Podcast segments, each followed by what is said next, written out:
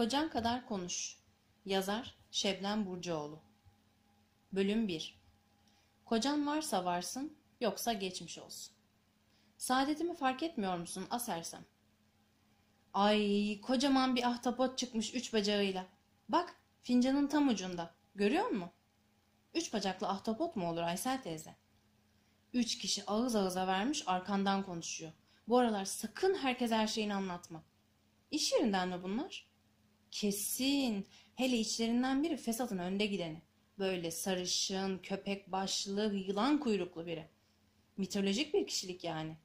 Onu bilmem. Ama içini ferah tut. Ak saçlı ve ak sakallı bir dede var arkanda. Gandalf. O ne kız? Boş ver. E adam ne yapıyor arkamda? Başına çok hayırlı bir olay gelecek iki vakte. Onu müjdeliyor. Niye arkamdan müjdeliyor? Yüzüme söyleyeydi. İki vakit derken? İki gün, iki hafta, iki ay. Hep net bir insan oldun Aysel teyze. Bir de yakın zamanda yüreğin kabaracak. 1.80 boylarında kumral, hoş bir çocuk var. Takım elbiseli. Yurt dışında eğitim görmüş. Arkasında kısmetiyle geliyor. Vallahi yumurta gibi çocuk. Çöpsüz üzüm. Anası yok, kız kardeşi yok. Öksüz yani. Kız onu demiyorum. Dert almayacaksın yani başına. Kaynanayla, görümceyle uğraşmayacaksın. E belki severdim görümcemi.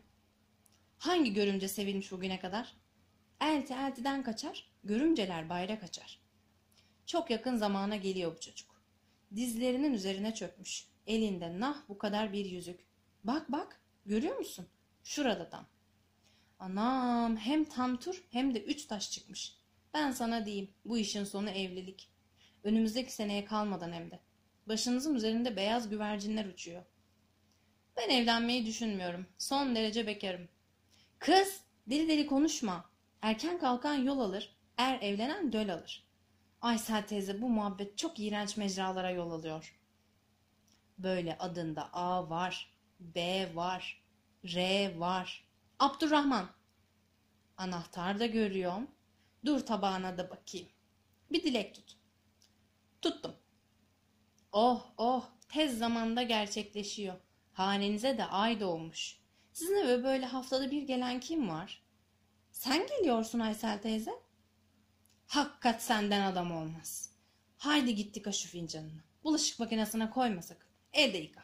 Sen böyle her şeye çat çat cevap ver. Bok bulursun kocayı. Edemin buluyorsun dedin.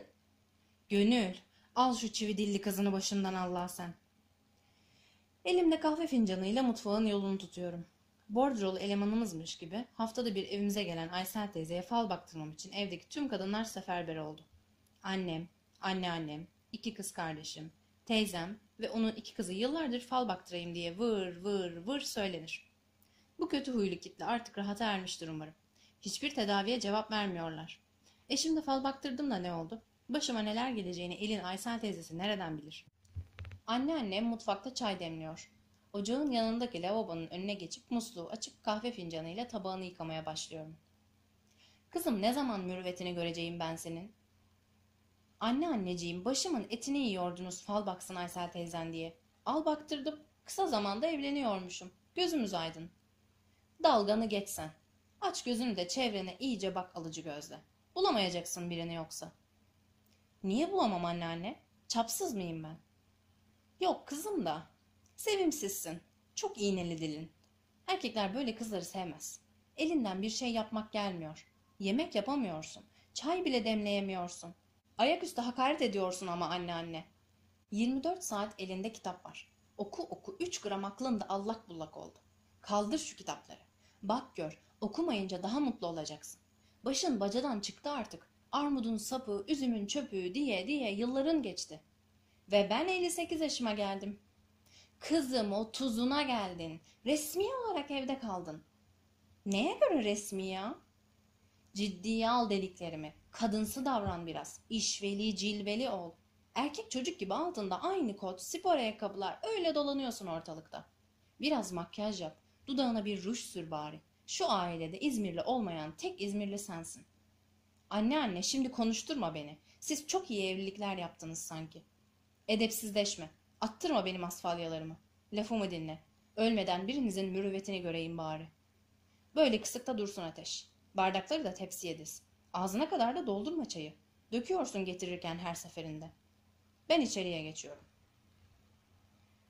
Ölmeden evlendiğimi görecekmiş. Ay ve güneşe rakip Çaput isimli ışık kaynağı bir gezegen daha ortaya çıkacakmış. Aman ölmeden onu da gör. Demliğin kuş gagası gibi ağzından dumanlar çıkmaya başlayınca çayları ince belli bardaklara koyup tepsiye diziyorum. Ne var? Demledik işte çayı. Mütevazi evimizin mütevazi salonuna geçiyorum ve çayları servis etmeye başlıyorum. İnce bellilerin devir teslim töreni bitince annemin bir türlü vazgeçemediği, iskeleti ruhundan ayrılmış, ben diyeyim 10, siz deyin 15 kere kumaşı değiştirilmiş, an itibariyle koyu yeşil kadifelere bürünmüş koltuk takımımızın tekli koltuğunda sopa gibi dimdik bir şekilde yerimi alıyorum. Karşımdaki üçlü koltukta kız kardeşlerim Ceren ve Tuğçe, kuzenlerim Merve ve Alara ile birlikte bitişik nizam sıkışmış, pis pis sırıtarak bana bakıyorlar. Ailenin ayrık otu bendeniz bunca yıl fal baktırmaya karşıydım ya, kalem yıkıldığı için hepsi halinden pek memnun. Tam yanımdaki tekli koltukta Aysel teyze var. Kendi teninin renginden 3 ton koyu ten rengi çorabını tamamlayan kırmızı ceo terlikleriyle stilini konuşturuyor. Aysel teyzenin bıyıkları da var. Fakat bu konuya gerçekten girmek istemiyorum şu anda. İnsanda madem bu koltuk takımını yeşil kadife kaplattın, o ikili koltuk için neden pembe mor çiçekli bir kumaş seçtin diye bir soru sorma isteği uyandıran, diğer koltukta oturan annem Gönül ve anneannem Peyker, kırmızı rujlu dudaklarını büzüştürerek bakışlarını bana sabitlemişler. Hepsinin aklından aynı şey geçiyor. Bu kız evlenebilecek mi? Ne yapsam değiştiremiyorum gündemi. Hayır, evlenmek için yanım tutuşan bir tip olsam neyse. Evliliğin yakınından bile geçmiyorum. Fakat serde İzmirlilik var ya, ille de bir gün aile kurmamız gerekiyor. Bir aile kurup her akşam ot yiyeceğiz. Kahküle kırpma, çekirdeğe çiğdem, çamaşır suyuna klorak diyeceğiz. İdeal resim bu. İzmir'de işler sarpa sardığı için yıllar önce İstanbul'a taşınmışız. Gelin görün ki evde hala İstanbul'un dünyanın en sevimsiz, İzmir'in de dünyanın en güzel şehri olduğu, İstanbulluların kaypakları, İzmirlilerin dost canlısı halleri konuşulur. Türk kadınlarının doğdukları andan itibaren DNA'larına kodlanmış olan evlenme saplantısı ne yazık ki bizde daha yoğun yaşanıyor. Millete ailesinden genetik miras olarak mavi göz kalır, bize de bu evlenme saplantısı kalmış. Sinek kadar eri olanın dağ kadar feri olurmuş. Atasözü anneannem Peyker'in lafıdır. Yani o sözü söyleyen ata bizzat benim anneannem. Yani kocan varsa varsın, yoksa da geçmiş olsun. Kocan kadar konuş kızım. Hele ki bir de otuzuna gelip de bekar kaldıysan bu dünyada yatacak yerin yok. Ben bekar halimden memnun olamaz mıyım? Belki gerçekten seviyorum yalnızlığı. Sadece iyi bir kısmet bulmak için mi yaşamam gerek? Bu mudur yani ideal tablo? Eğitimim sırasında özellikle mühendislik bölümünde okuyan ve gelecek vaat eden burslulara konsantre oluyorum. Ne de olsa okulun en güzel kızı ve en yakışıklı erkeğinden ileride bir cacık olmayacak. Burslular en üst kademelerde yöneticilik yapacaklar. Değil mi? Okul bittikten sonra koca bulmak için işe giriyorum. Kazandığım tüm parayı kendime yatırım yapmak adı altında henüz hayatıma girmemiş kocam için harcıyorum. Koca bulabilmek için makyaj yapıyorum. Saçımı her gün fön çektiriyorum. Yemek kursuna gidiyorum. Aman kocamın eli sıkı bir popoya değsin diye manyak gibi spor yapıyorum. Haydi kocayı buldum diyelim. Geçmişime beyaz bir perde gibi çekeceğim daptaracık straplez gelinliğimin içinde nefes alamadığım dünyalar prensesi bir geline dönüşüyorum. Düğünü takiben yurt dışında egzotik bir adaya tatile gidiyoruz. Tatil esnasında Facebook, Twitter ve Instagram'a yeterli sayıda egzotik ada, ananaslı kokteyl ve denizin önündeki şezlongda uzanırken sadece ayaklarımızın göründüğü fotoğrafları yüklüyorum. E tabi maksat o fotoğrafları evlenen, evlenemeyen kız arkadaşlarımın, eski sevgililerimin, eski sevgililerimin sevgililerinin ve benim hoşlandığım ama bana yüz vermeyen tüm adamların görmesi. Hem zaten kimsenin gözüne sokmayacaksam neden evlendim ki?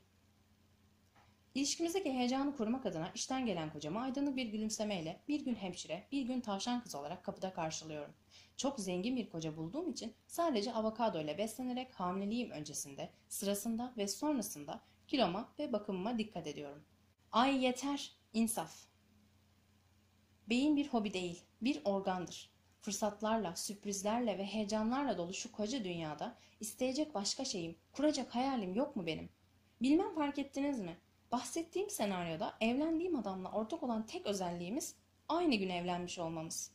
Peki bu evlilik saplantısının temel çalışmaları ne zaman atılıyor?